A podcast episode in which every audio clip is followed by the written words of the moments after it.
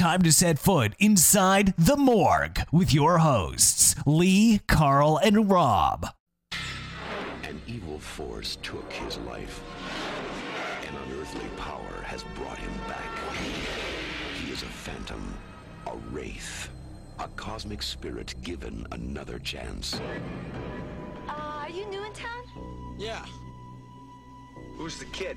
I turned my back, and the next second he was there. Like magic almost. You ever seen one of those before? Nah, let's just add it to our collection.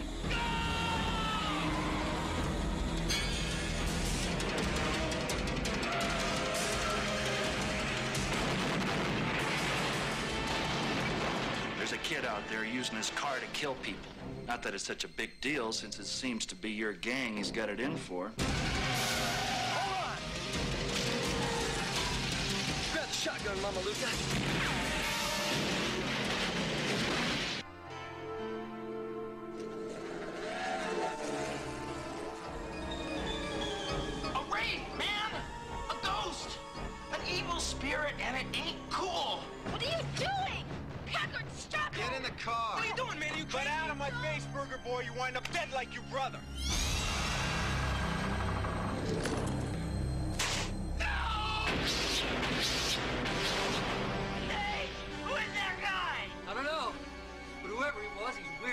Off.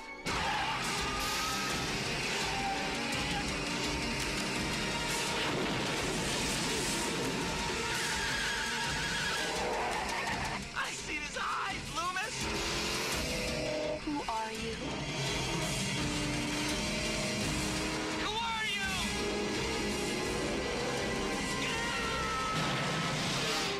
The Wraith. If you've done nothing wrong, you've got nothing to fear. Hello and welcome to the Manchester Movie Morgue. This week we're reviewing the Wraith, uh, 1986 film starring Charlie Sheen. But before we get into that, uh, we're going to ask you what you've been watching, Rob and Carl. So I'll start with you, Rob. What have you been watching this week? Yeah, I've, uh, it's been a strange one because usually I watch films constantly, um, but I've actually pulled away and I've tried to watch uh, just a bit of a mix. So I've done some documentaries and some comedies. So I've started watching. Um, I rewatched the first season of a comedy called Dead Pixels on um, Channel Four, which is about these uh, three obsessive gamers who play um, a game which is like World of Warcraft called uh, Kingdom Scrolls. It's a made-up game and how they're completely removed from reality and they can't cope. And it's pretty funny, it's pretty decent. It's also quite tragic as well. And I think that's when comedy's really good, when it's got that tragic Yeah, comedy. Yeah. And uh, the second season's just started. If anyone's interested, it's on Channel Four. Every episode is available now. And then I tried, um, I tried getting into a back, which is the, uh, I suppose for many people it's like Peep Show too because it's got David Mitchell in, and uh, um, and I watched. I started watching the first season again to remind myself a bit because I, um, because the new season's out and it is, it's not laugh out loud. It has wry moments. It's quite cruel. I mean, both both of those comedies are both mentioned have a cruel element, but I really, it's really quite cruel. You've got David Mitchell's character letting his ex-wife sleep with his her new boyfriend in a in his portable caravan he's living in, and he has to listen to the listen to this going on. And there's like, there's some elements in it which like a little bit too far, but yeah, it's it's not. They're probably the two best. And then the big, doc- um, the other thing I watched was um, I'm watching a documentary series called um, uh, Tiger Woods, which is obviously about the uh, the golfer, and it's uh, and it's just um, you know it's quite fascinating actually how this mercurial winner, but also the damage it has done to him to become that, and it's kind of it makes you question that how far you go for success? Um, you know, how far you take it? Because this is a man who, who had everything, but he's he lost a lot in order to win these things. So yeah, it's it's been uh, um, they're, they're my picks these weeks. So um, Dead Pixels and Good uh. Back, Back and Tiger Woods, which is uh, Tiger Woods is a HBO one, but I think it's been posted online everywhere, so you, you can catch it if you're into it. You don't need to be into sport to watch the Tiger Woods one. It's just really about uh, the building and destruction of a person, really. so yeah, it's a good one. Good stuff. And what about you, Carl? What have you been watching? Um, I'm similar to Rob. Really, I've been um, I've been kind of not away from the TV, but I've, I haven't really kind of sat down and watched anything in particular.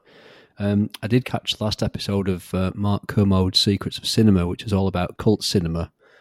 and that's uh, that was really really good. I really enjoyed that. I recommend that to anyone. That's on BBC iPlayer. In fact, the rest of the series is um, is posted up on the BBC iPlayer at the moment. Good stuff as usual. Uh, from Kermode, it's written by the uh, famous film critic uh, Kim Newman, so it's got kind of good pedigree behind it.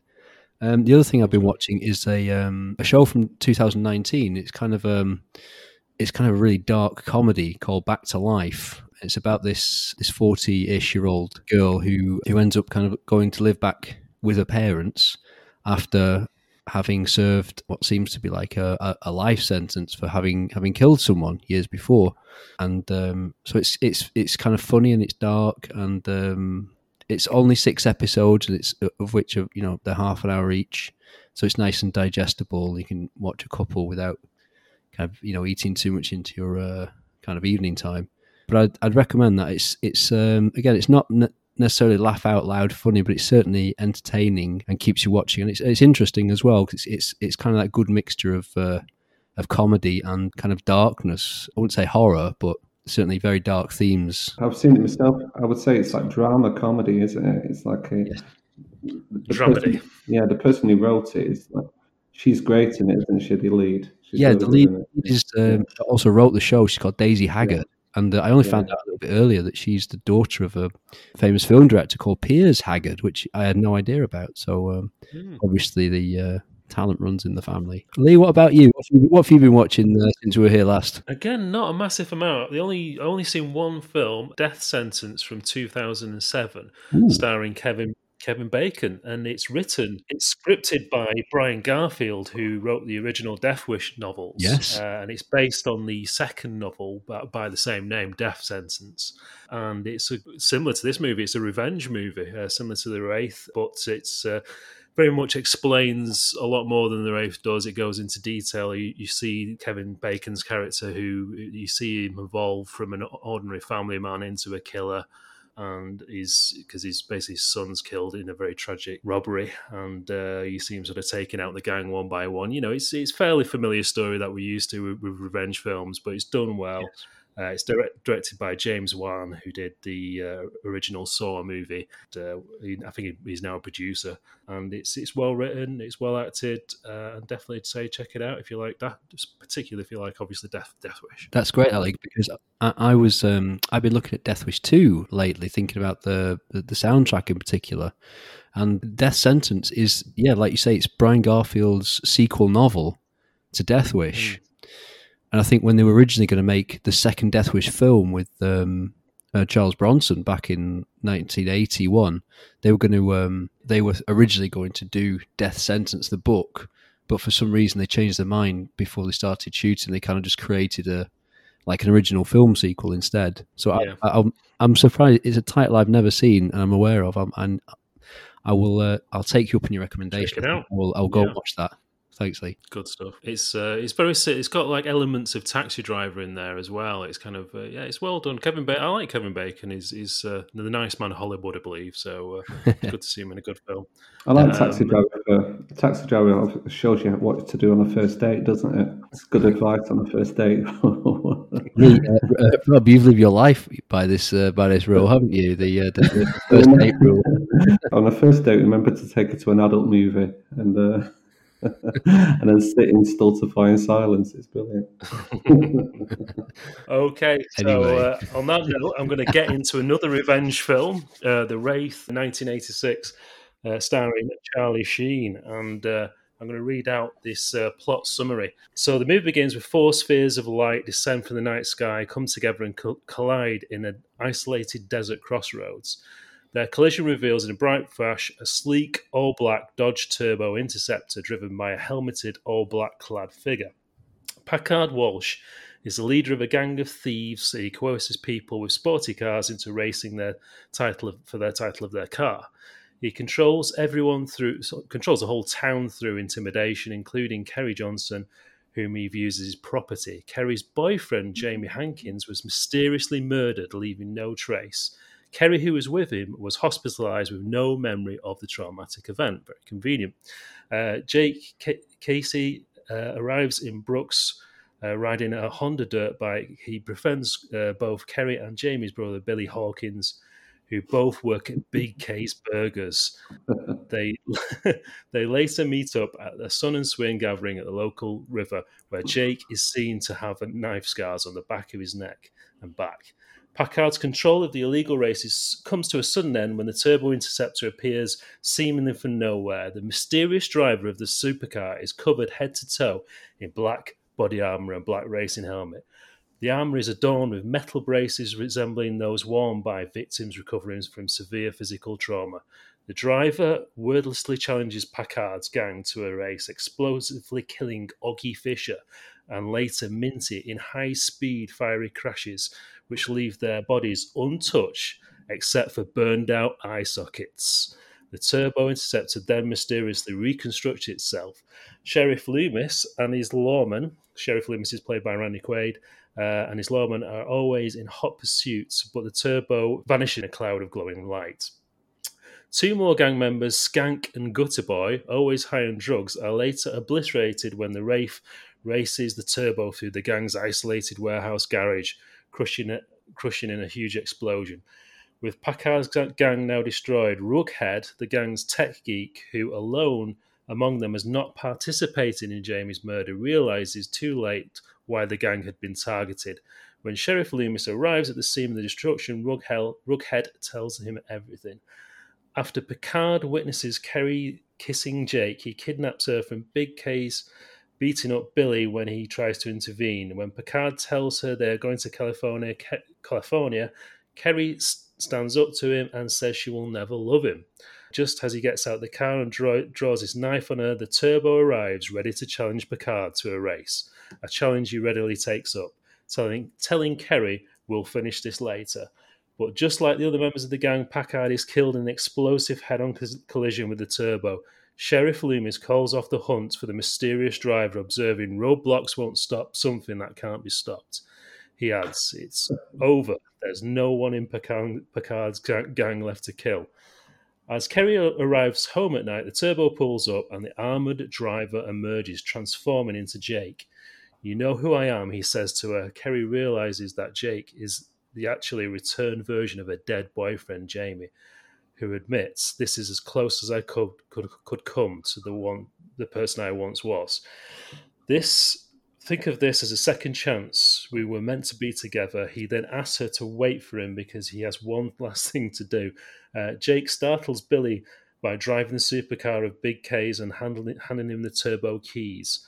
He then tells Billy that his work is finished, but then Billy asks, Who are you, bro? Jake replies, You said it, Billy. As Jake rides off on his dirt bike, Billy calls after him, Jake. Then he realizes at last, Jamie. Jake picks up Kerry whom Sheriff Loomis is now watching from a distance. Together, they ride off along the desert highway under a huge moon, leaving the past behind. So there we go. Mm. We are still the Manchester Movie Morgue podcast. We are not the Randy Quaid movie podcast. uh, we, are not. Yeah, it's just a pure coincidence. Randy gets about, doesn't it? Like you know, Randy does. So. Lending gravitas where it's needed, as as he yeah. did um, Christmas Vacation as well. I think. Can I just say as well the I think that the opening sequence to this film is absolutely brilliant. It sucks yeah. you, it draws you right in. I think they used it in the trailer as well, or or you know most of it in the trailer. And of course, it's the you know it's the bolts of light coming together in the in the kind of the night sky along the roads, and kind of you know exploding together in a big flash of light, and the big turbo interceptor is is born. And then there's a shot of the um, the driver uh, with, with the helmet on and, and the leather gear and uh, yeah. and then the car beside him. It's just an absolutely brilliant opening because you, you, watch it and you think, "Yes, I'm I'm in. I'm down for this. Let's go." yeah, the opening's like a music video, isn't it? It's it's like it is, very yeah. much those big glamorous '80s music videos. The whole film is like a car yeah. advert, isn't it? Uh, yeah. with, with with a music video attached. Yeah, you're right. And you really linger on the car you can imagine the petrol heads at the time, and the petrol heads to this day, from what I've read online, they were fist pumping, maybe more than fist pumping. There's definitely some pumping going on. But when they saw that um, that turbo interceptor, and apparently there's not many of those cars left in the world, uh, and those cars are worth a fortune now. But when they saw yeah. that film, they, they, they must have whooped and cheered a bit. But uh, I think they were worth a fortune back then as well. I think there, were, there was only six of them made. I think they were all above a million dollars, and they Mm. loaned I think two of them to the film and several. I think they had six uh, chassis that they stuck on dune buggies to, to do the racing with. So obviously they weren't going to put the actual car at risk. I think for the Yeah. explosion scenes as well, they had a, they had a few dummies Yes. uh, rigged up, which were Yeah. kind of, you know they, they looked like the car, but they they actually weren't they weren't they weren't functioning cars. it's a car that could only been made in the eighties, like a Lamborghini Countach. It's so gratuitous and We were saying before, it is is a little bit Knight Rider esque. Yeah. The car, I think they've obviously taken some of the design from that. It's kind of you know black and sleek and although slightly more kind of rounded at the front of the car. It looks cool. I'm not a car person myself, but it's, No, it's a cool looking car. Yeah. It's basically if you if you had um, a, a, as a little kid you had a, a little um, box full of toy cars. That's the one you would go for, and you'd whiz it around the floor a bit rather than the tow truck. What what one thing I was thinking about when I, after I watched this film is that uh, you mentioned in your summary at the beginning. There's not many places in the film, is it? This town is literally a creek, uh, a burger bar, a garage, And teenagers. so that, There's no adults. There's there's No. no. responsibilities. There's no school. There's no like job jobs other than the burger bar, which only one creek. person really works at. Yeah, Yeah. and the creek. Yeah, there's not an awful lot to do other than other than race cars. Or you can go to the garage, uh, which is run by a psychopathic uh, local criminal. Um, and then there's the police station who tries to keep, desperately tries to keep things in order. And there's the desert tracks, of course, for racing. Um, but that's that's you pretty much. If there was like um, a game of this f- film, there'd be like those four locales to choose all the time, wouldn't there? Yeah. I'd, go, I'd go to the creek. I'd go to, Maybe maybe this is what they do in Arizona. You know, if you're from Arizona, you know, please correct us. But you know, is there a lot else to do other than uh, race cars? I don't know. and work at burger joints. Maybe not. But I, I read as well this film that the lack of locations for this film might might be because um, I read that it was shot in 27 days, um, and they basically managed to to nab Charlie Sheen for this film.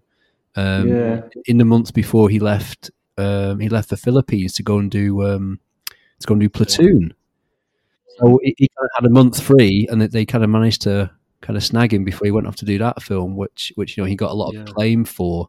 Um, I know, I know, Lee and Rob, you were you were quite quite critical, both of you, of uh, Charlie Sheen's performance in this one. It reminded me of uh, that line from Handbags and the Glad Rags, the Rod Stewart song, where once I was a young boy and all I had to do was smile. Because literally, that's all, all Charlie Sheen does in this film is do a toothy, um, pretty boy smile, and and everything falls into place for him. Um, he doesn't actually act in the film. Uh, there's a there's a quite Yeah. there's, a, there's about a twenty minute scene at the creek uh, where he gets to know the girl who was his ex girl who was his girlfriend when he was alive, Uh, but we don't know this at that point.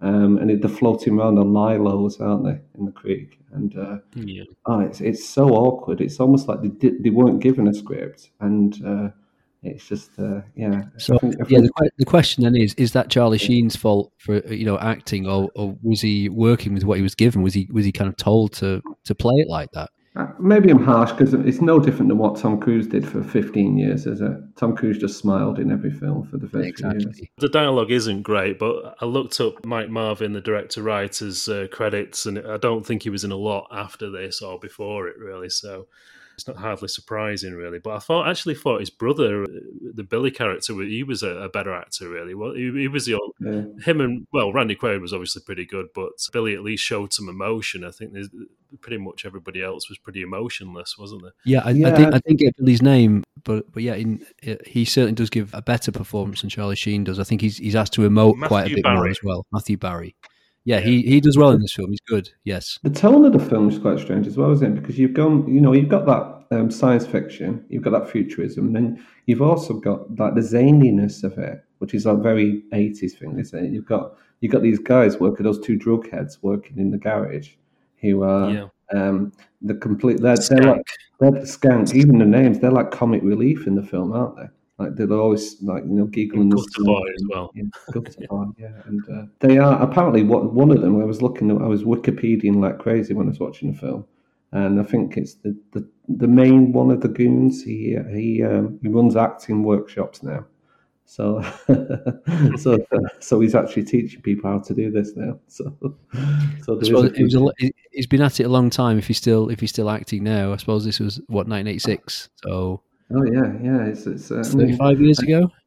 her career. What, let's talk about the hot baby. Mate. What's what's she called? The girlfriend. Um, Sherilyn Fenn. Cheryl Finn. I mean, she, she's um, she didn't do much more, did she? It kind of it abruptly ends. Uh, She, she had I a bit of an odd career where she. Uh, the last thing Boxing I, Helena, wasn't it? yeah, the rest, last thing I remembering was that Boxing Helena film from about 1993, and that was the one Yeah. that uh, famously Kim Basinger had um, had walked out of, and the, the makers of the film had sued her for kind of breach of contract. But I mean, by all accounts, that film was a by a mess. I haven't seen it myself, so I can't really I can't really say if it was. But I, I actually didn't. You know, when I watched it, I didn't immediately think, "Oh, there's Helena." there's a there's a box. But, yeah, she does. I mean, she's got that um, '80s stunner thing going, hasn't she? Oh yeah. One of the interesting facts about this film was at the time she was going out with Johnny Depp, and so Johnny Oh, Depp was kind of hanging around this set like a like a penny throughout the twenty seven days. So he he he would have been you know present while this film was being shot. I think they Yeah. originally wanted him for the main role, didn't they? But uh, he obviously couldn't make Mm-hmm. it. But I don't know if I don't know if he was wanted or if he wanted the role. I, I heard that he wanted the role, but like Charlie Sheen was more of okay, a more kind of bankable. It, it could be that maybe they did want Johnny Depp. He just wanted to hang around the set instead, Sniff- sniffing Yeah, sounds- around. sounds better to be honest. Yeah. Yeah. So yeah, Rob, you- you mentioned the tone of this film. Yeah, for, for me, I think one of the, the, the biggest disappointments watching this film now, after I mean, I did see this in the eighties uh, on VHS probably once or twice. You know, rented it from the video shop, and um, Lee, you mentioned the poster for this film was kind of your inspiration for picking this. I and- had uh, there was two posters, wasn't there? There- There's a one where there's a, the group of characters by the road, yes. and and weirdly the villain, the uh, Packard character, Mm. is in that group. He's with like the with Jake and the other ones, and he's he's at the back of it, which doesn't make any sense why the villain will be with that with the rest of the No. Group. Uh, but the one I had on the wall was the the classic one where he's, he's, he's beside the car with the Yeah, suit on. yeah. the one with the Mad Max kind of vibes. Yeah. Yeah, yeah, and Yeah. I, I think for me, the, the story of the posters explains the kind of the problem of the tone of this film because uh, in the UK and probably elsewhere in the world, I think it was this was classed in eighteen. I don't know if it would be eighteen now. Oh no way! But Okay. back in the days of kind of eighties VHS, it was an eighteen, and so the poster I think reflected the UK poster, which is the the Mad Maxy one, kind of reflected Yeah. that. Whereas, yeah, the US poster. Now in the US, this was PG thirteen, and watching it now, I think, yeah, I can see it's PG thirteen kind of rated material for the most part, and the poster kind of is is almost a bit like you know a film like The Goonies or or Explorers, if you remember that one from from the mid 80s. yeah, kind of looks yeah. like that. Mm. They're all kind of looking down the road in wonder at something, and the road is lit. It's almost like they're trying to sell it as this kind of you know teen adventure, and of course it's not that. And I think, I think they they were so busy trying to push for this PG thirteen certificate, making the material you know much too lightweight that they kind of lost what they should have done with the film, which I I think they should have done, which was to make it really really dark and kind of you know gory mm. and violent and bloody, and think that you know really go into themes about death and loss and sadness and all this, and it kind of just skirts over all that. I think, unfortunately, but that, that's, Yeah. that's the story. I think they should have gone, and I do wonder if maybe it was much darker originally before the film producers got involved and said, "Well, we'll do the film, Mm. but we need to ma- kind of market it like this." breakfast club kind of audience that that will a PG thirteen audience that will go and see it and try and make it like a kind of a teen movie. Um, but for, for me, it's, it's just a mistake. They they should have gone for like a, a good solid R rating in, in, in the states and, and really gone for it. You know, Well, the thing is about vengeance films, usually you are on board with the character to see this terrible atrocity done against them, and then you are completely on their side when they extract their revenge.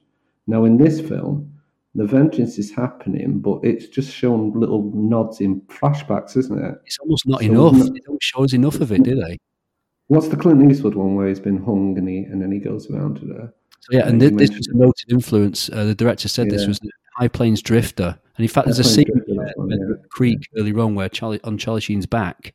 There's a number of scars, and we find out later that these are the kind of the must be the kind of the knife wounds inflicted by um, by Packard Walsh and his gang. Um, but yeah, we don't see enough of it and and to be honest, like Packard Walsh and the others, they almost come across as like goons throughout the rest of the film. I don't know what, what did you guys think about that? I don't think Packard Walsh comes across apart from a scene where they they kind of do the murder very briefly. They don't really come across as like villains who are like intimidating, yeah. You know they're kind of You stupid. know, they come across a bit more, bit, bit more camp, really, don't they? And he, Yeah. he seems noticeably older, doesn't he? He looks like he's in his uh, forties. He While the does rest of them, I think it, I think that's not the actor's fault. I looked at pictures and he just wanted. He, he looked very similar now, but with grey hair to how he did then. And I think the problem is, is that nobody. It's not until you start watching the film he is like the main character in the film, isn't it? If you think about how much screen time he gets, and Yeah, when he does Charlie get screen, Sheen doesn't get a lot of. One thing I noticed this time is Charlie Sheen. I mean, I don't remember having watched this in the eighties. Charlie Sheen being in it, so uh, that kind of may indicate that. Uh, and I noticed this time he he's not in a lot of it for a big section of the middle of the film. He's he's just not around, you know, especially when he's kind of suited up as the wraith. That'll be a little uncomfortable, won't it? So maybe there is some we'll have it great for a few scenes. There's some great scenes with the bully. I mean, one of my favourites is when he slashes his hand, um, to, and then licks the blood. To Oh yeah, his own hand. Yeah, that- that's supposed to make him look really scary, but you know, to me, he just looks a bit of a bit of an idiot. and it's quite funny whenever, whatever. I mean, what a way to win a, a woman back. There's one point where he throws her over his shoulder like a caveman. Um, there's one point where he says like, "If you can't have anyone, you have no one." And like he's basically threatening, he's threatening to kill her in public all the time. Um, they're basically just a bunch of losers, really, aren't they? They can't get Mm. women the, the normal way. They're kind of all pretty camp. They, they look like uh, you know they've got no life. They're just kind of working in this workshop as slaves to Pac- Packard, and it's just uh, pathet- pathetic, really. But you were talking about the influences of the movie. Apparently, there's a movie called The California Kid.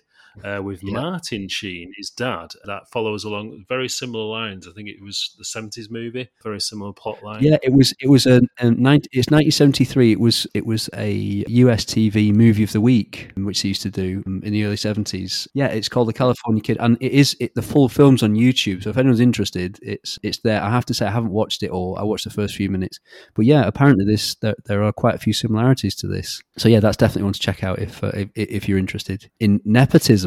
Actually, speaking of nepotism, this this cast in this film is quite quite nepotism heavy if you think about who's who's in this, we've got um, we've got Charlie Sheen, of course, you know, related to Martin Sheen and uh, Yeah. And so on.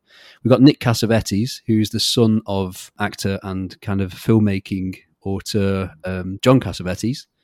We've got Clint Howard. Clint Howard, of course, who's the who's the brother of Ron. Uh, I wonder what Clint Howard thought when he was making this film. He thought, "Hmm, my brother Ron's just made Cocoon, and I'm I'm in this, wearing like a big fright wig." And uh, anyway, and the other one, uh, of course, is Randy Quaid, who, uh, of course, stands on his own two feet, but of course, he is the brother of uh, Dennis Quaid. Yeah. So, yeah, it's quite. Uh, it's almost like a kind of a, a substitutes list.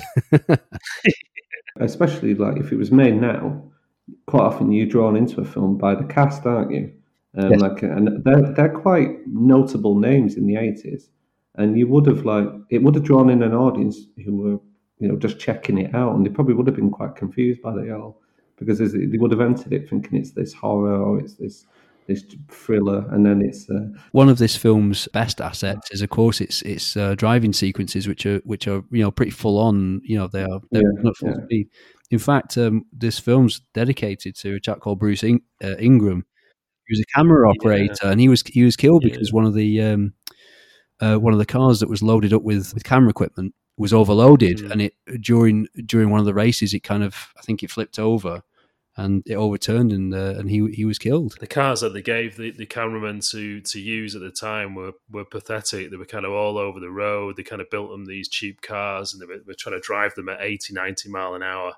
And, you know, it's a sort of accident waiting to happen. But I believe it wasn't just him. I think there was sort of seven. He was killed, but I think seven other people were injured at the time as well. So, yeah, yeah, pretty, that's right. It, th- this was this was done. This was filmed in 27 days, so you kind of wonder, you know, were they Yeah. rushing for it, through the scenes. Charlie Sheen was was about to leave, wasn't he, to go and do do Platoon? Yeah. Uh, so yeah, I, I expect they, they probably were. The other thing about this film was it wasn't kind of it wasn't low budgeted. It, according to the um, according to the figures, it was I've read. It says it's it, it had a budget of two point seven million dollars, which is actually quite. I suppose it's high-ish for a film, you know, that in the UK probably just went went straight to video, maybe brief cinema release. But yeah, you you would have thought with a film with that kind of budget that they'd have been making sure the cars were rigged properly. But I mean, this this problem, you know, reared its head again some years later with you know on the set of The Crow, Mm. which was another high budget film where you know things weren't done properly and the safety wasn't followed, and uh, you know these. This this I don't know if it really happens today. I don't know, but uh, I think it, it, it must still happen. Uh, but it happened quite a lot in the eighties. Yeah, it just just doesn't get publicised, does it? Maybe, and um, you know, uh, uh, the Crow one's tragic. If I know it's a different film, but um, it was a close up of real bullets, wasn't it? That's For right. A close up scene, and then of course they didn't replace the bullets with the with the, with the and then that was the end of acted it. them out properly, and it wasn't picked up because they're all working at night and you know working kind of two long days and things like that. When you watch these films, though, these eighties films, I was, I just, we never questioned that cars were made of tinder, tinderwood, did we?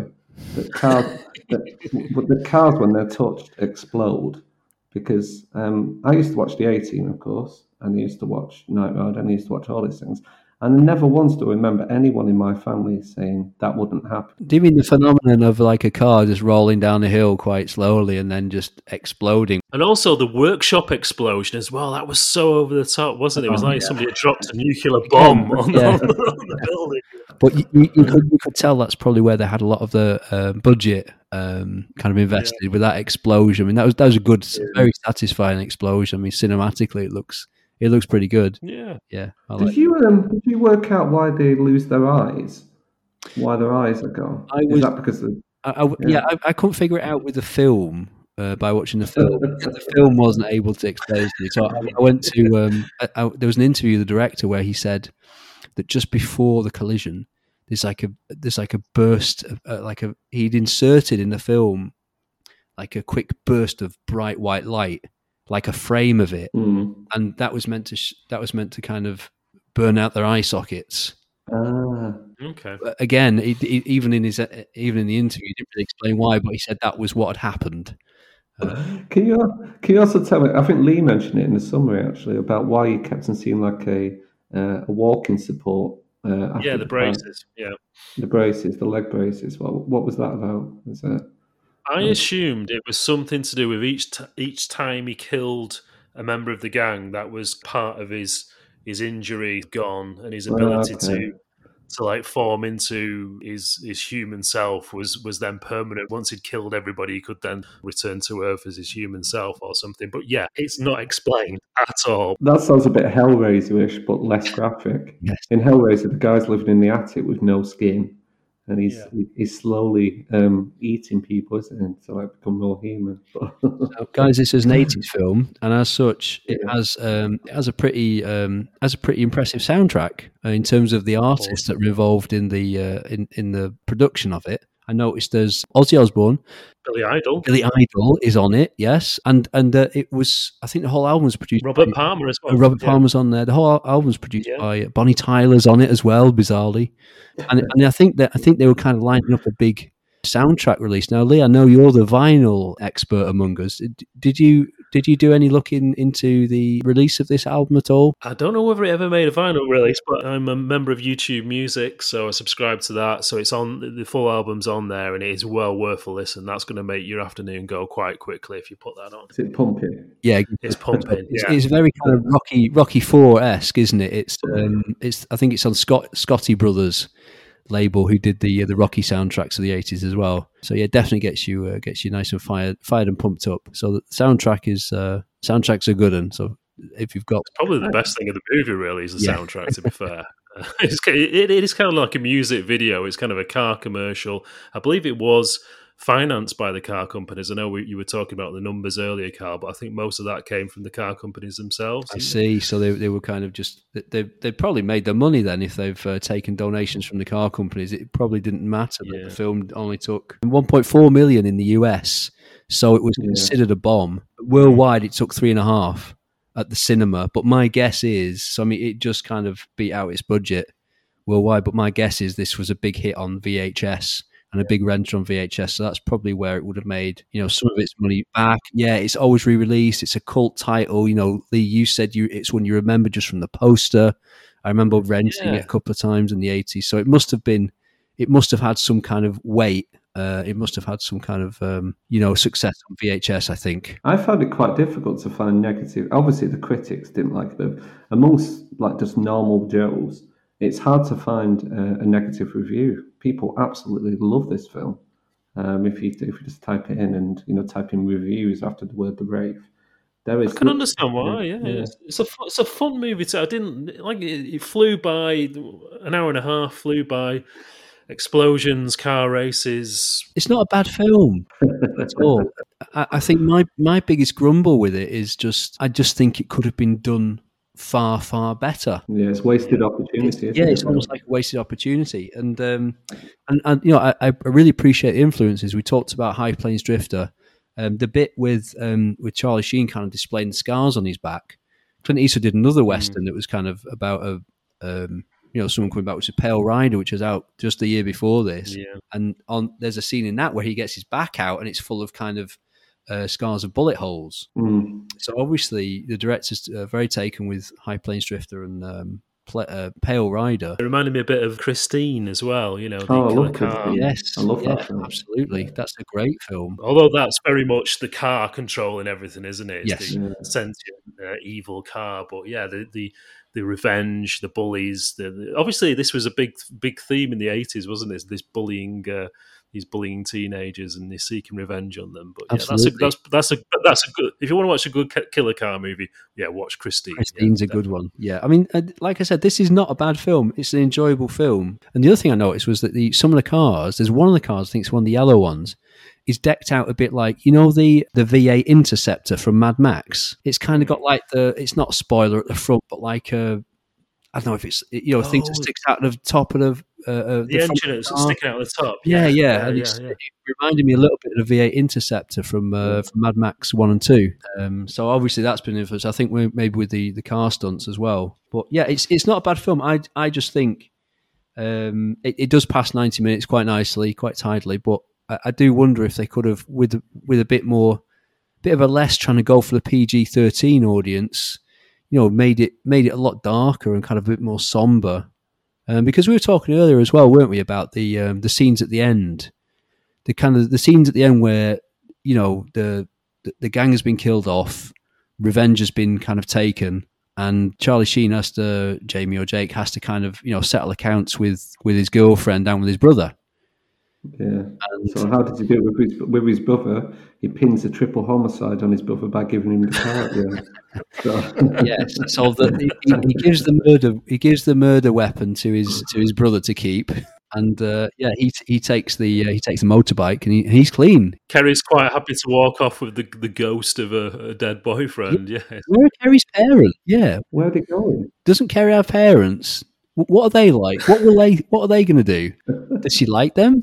They've obviously been murdered by Packard as well, haven't they? maybe, maybe that, maybe that was one of the darker subplots that we, we didn't get to see. Um, Is it like a real evangelical thing? Like he's when he says like we're going to a new world, is he like going to just drive off a cliff with her on the back? or something? It might be like the You end of? Grease, you know, where they kind of go, go flying off in the car, but maybe they could have flown off on, on the bike. Oh, I hate that. Oh god. What, you That hate Grease? me and whenever you mention Grease, anyone mentions Grease, I shiver. Never seen it. Yeah.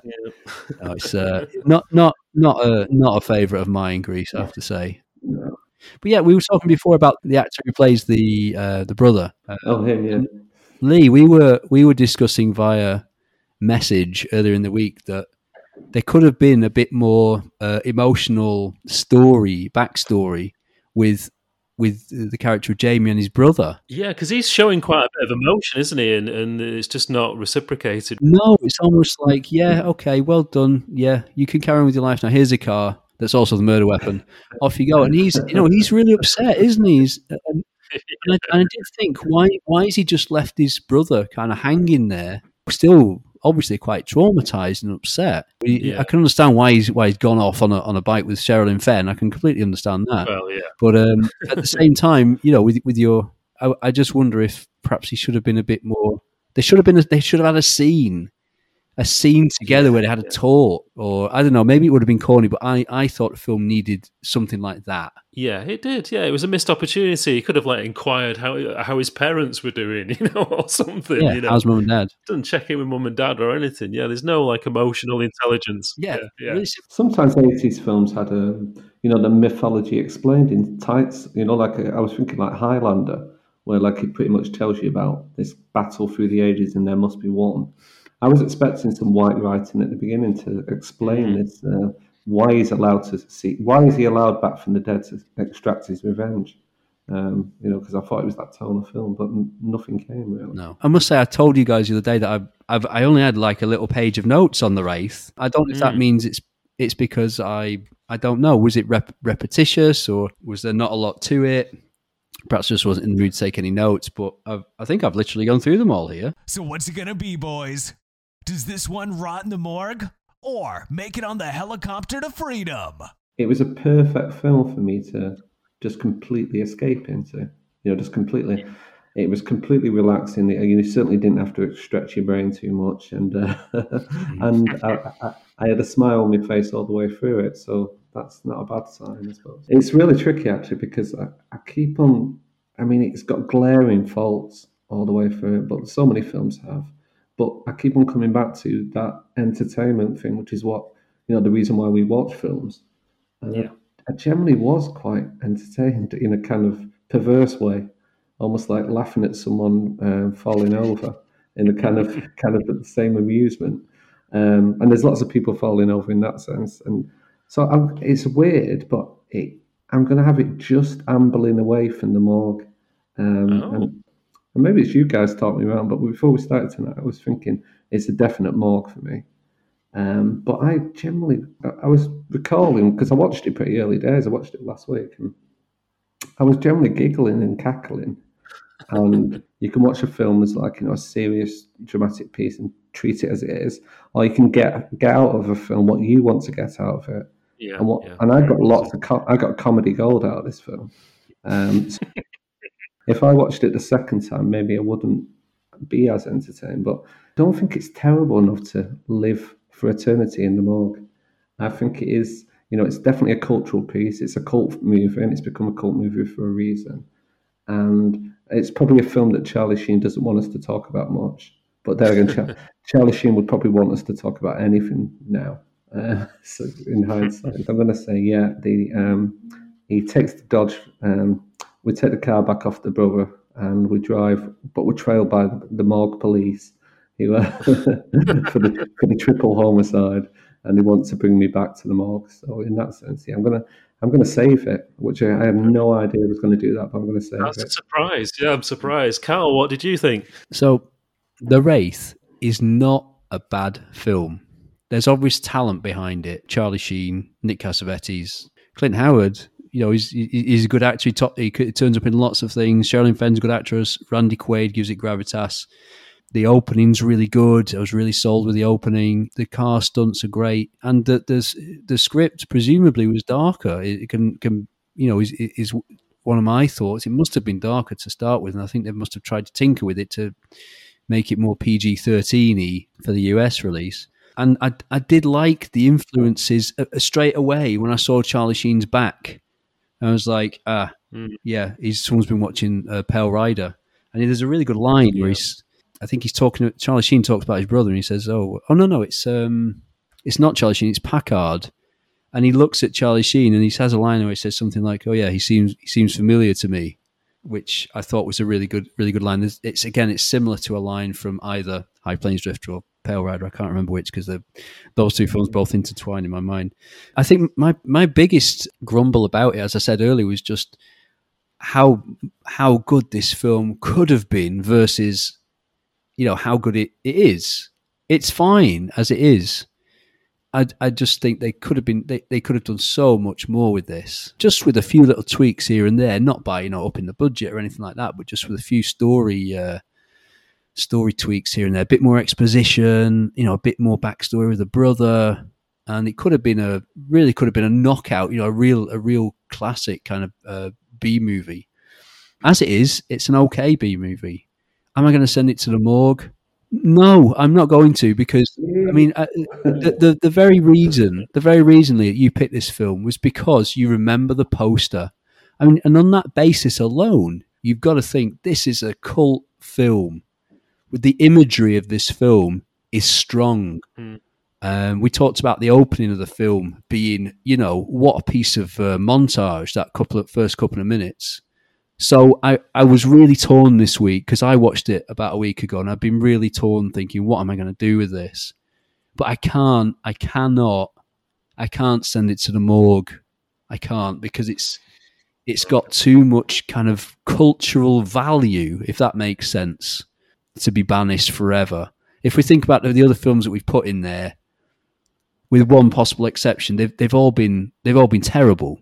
You know, this is not a terrible film. I think it's a film that could have been much much better. But having said that, it's a cult item. I remember it uh, from the eighties. It was a very very popular film that people talked about at school. So no, I'm I'm going to allow the wraith to uh, uh, drive off into the sunset with Sherilyn Fenn. For me, I felt a bit conflicted here with, with this film because I was thinking last night I was struggling to sleep and I was thinking, how can I send this film on the helicopter to freedom when we sent over the top into the morgue? and I th- actually think Over the Top is a better movie than this, but I enjoyed this movie more. I enjoyed The Wraith more. It, it just. Uh, it had better soundtrack. It was just there was more kind of exciting set pieces, you know, explosions, more going on. There was more, even more eighties cheese and over the top. I think, and I think it was just that part of you know sending this into the morgue would be sending a piece of your childhood really into the morgue, like over the top. well, actually, guys, I was sorry. Do you think we should recall over the top? Is is this what we're saying from these conversations? I was just going to say, Trump recently left office and gave lots of pardons to uh, his his buddies in office. And I think we need, we need to give a political pardon. I love this idea. To over the top, and and, and we'll, we'll send that on the helicopter. We'll, we'll free it. Yay! We'll should we should we meet and, over the uh, top halfway? I think the soundtrack alone gets it one foot out of the morgue. Yeah, Mm. yeah. and you know, like you say, it's got some good good characters in there. The the, the Mad Max gang of the the really colourful characters, aren't they? Skank and and Gutter Boy, and, Yeah, and, they and are. you're not. It, every minute is entertaining. It's it's pretty much even some of the like funny dialogue that they throw away. You know, and they're drinking. Uh, hydraulic fluid and things like that. You kind of like, oh man, I'm tweaking, man, and all this kind of 80s dialogue. Yeah, tweaking, yeah. I- is it well directed and well written? No, it's not. It is rushed, and, and but obviously you've got the glorious cars in there and the and just the burger joint. I mean, I would love them to be in the UK, wouldn't we? If we had if we had the uh, the roller Right. skated uh, burger joint. The, bur- the burger joint set was actually constructed specifically for the film, and they pulled it down once uh, once they Oh. finished shooting. So it's not that's a, not a real location. I'm sorry to say, I was disappointed when I read that. Oh no. So yes, the dialogue was wooden, and the you know the acting was was sorry, the dialogue was rubbish, and the, the acting was wooden. But somehow there's like an enjoyable film out of it. So yeah, it's going to be on that helicopter to freedom with the uh, the full suit and uh, you know the car towed behind it. That's brilliant. Cool. So it's Carl, it's your choice next, is. isn't it? What, what are you going to choose? So we're we're the Manchester Movie Morgue, of course, and um, I thought we hadn't kind of dipped back into our cultural heritage since you know since the Living Dead at the Manchester Morgue. So I thought we should try and celebrate one of the area's fa- favourite cinematic sons. Um, taking a look at Albert Finney. Oh, I love it. However, I'm I'm a bit stuck as to which film to choose. So I thought in the next few days what we could do is run a little um, run a little uh, poll on Twitter. I've got two films in mind for this poll. Uh, one of them is called Charlie Bubbles, and that's um, the film that Albert Finney directed and is set largely in Manchester, also a few bits in, in London. The other one's a science fiction film that he was in called Looker, which is directed by a person we know well, Michael Crichton, in The Runaway that we talked about. I I'm not sure about the third one yet. I'm, I might make it Miller's Crossing, which was um, a film that he got a lot of acclaim for in the, the early 1990s, uh, kind of a gangster gangster film. So I think what we'll do is we'll we'll run a little poll on um, on Twitter through the Manchester Movie Morgue uh, account, and we'll see which one which film picks up the most votes, and we'll we'll take it from there. Excellent. Okay, boys and girls. Well, uh, thanks for tuning in again to this one, and uh, we'll see you again. Good night. Bye bye. Bye bye.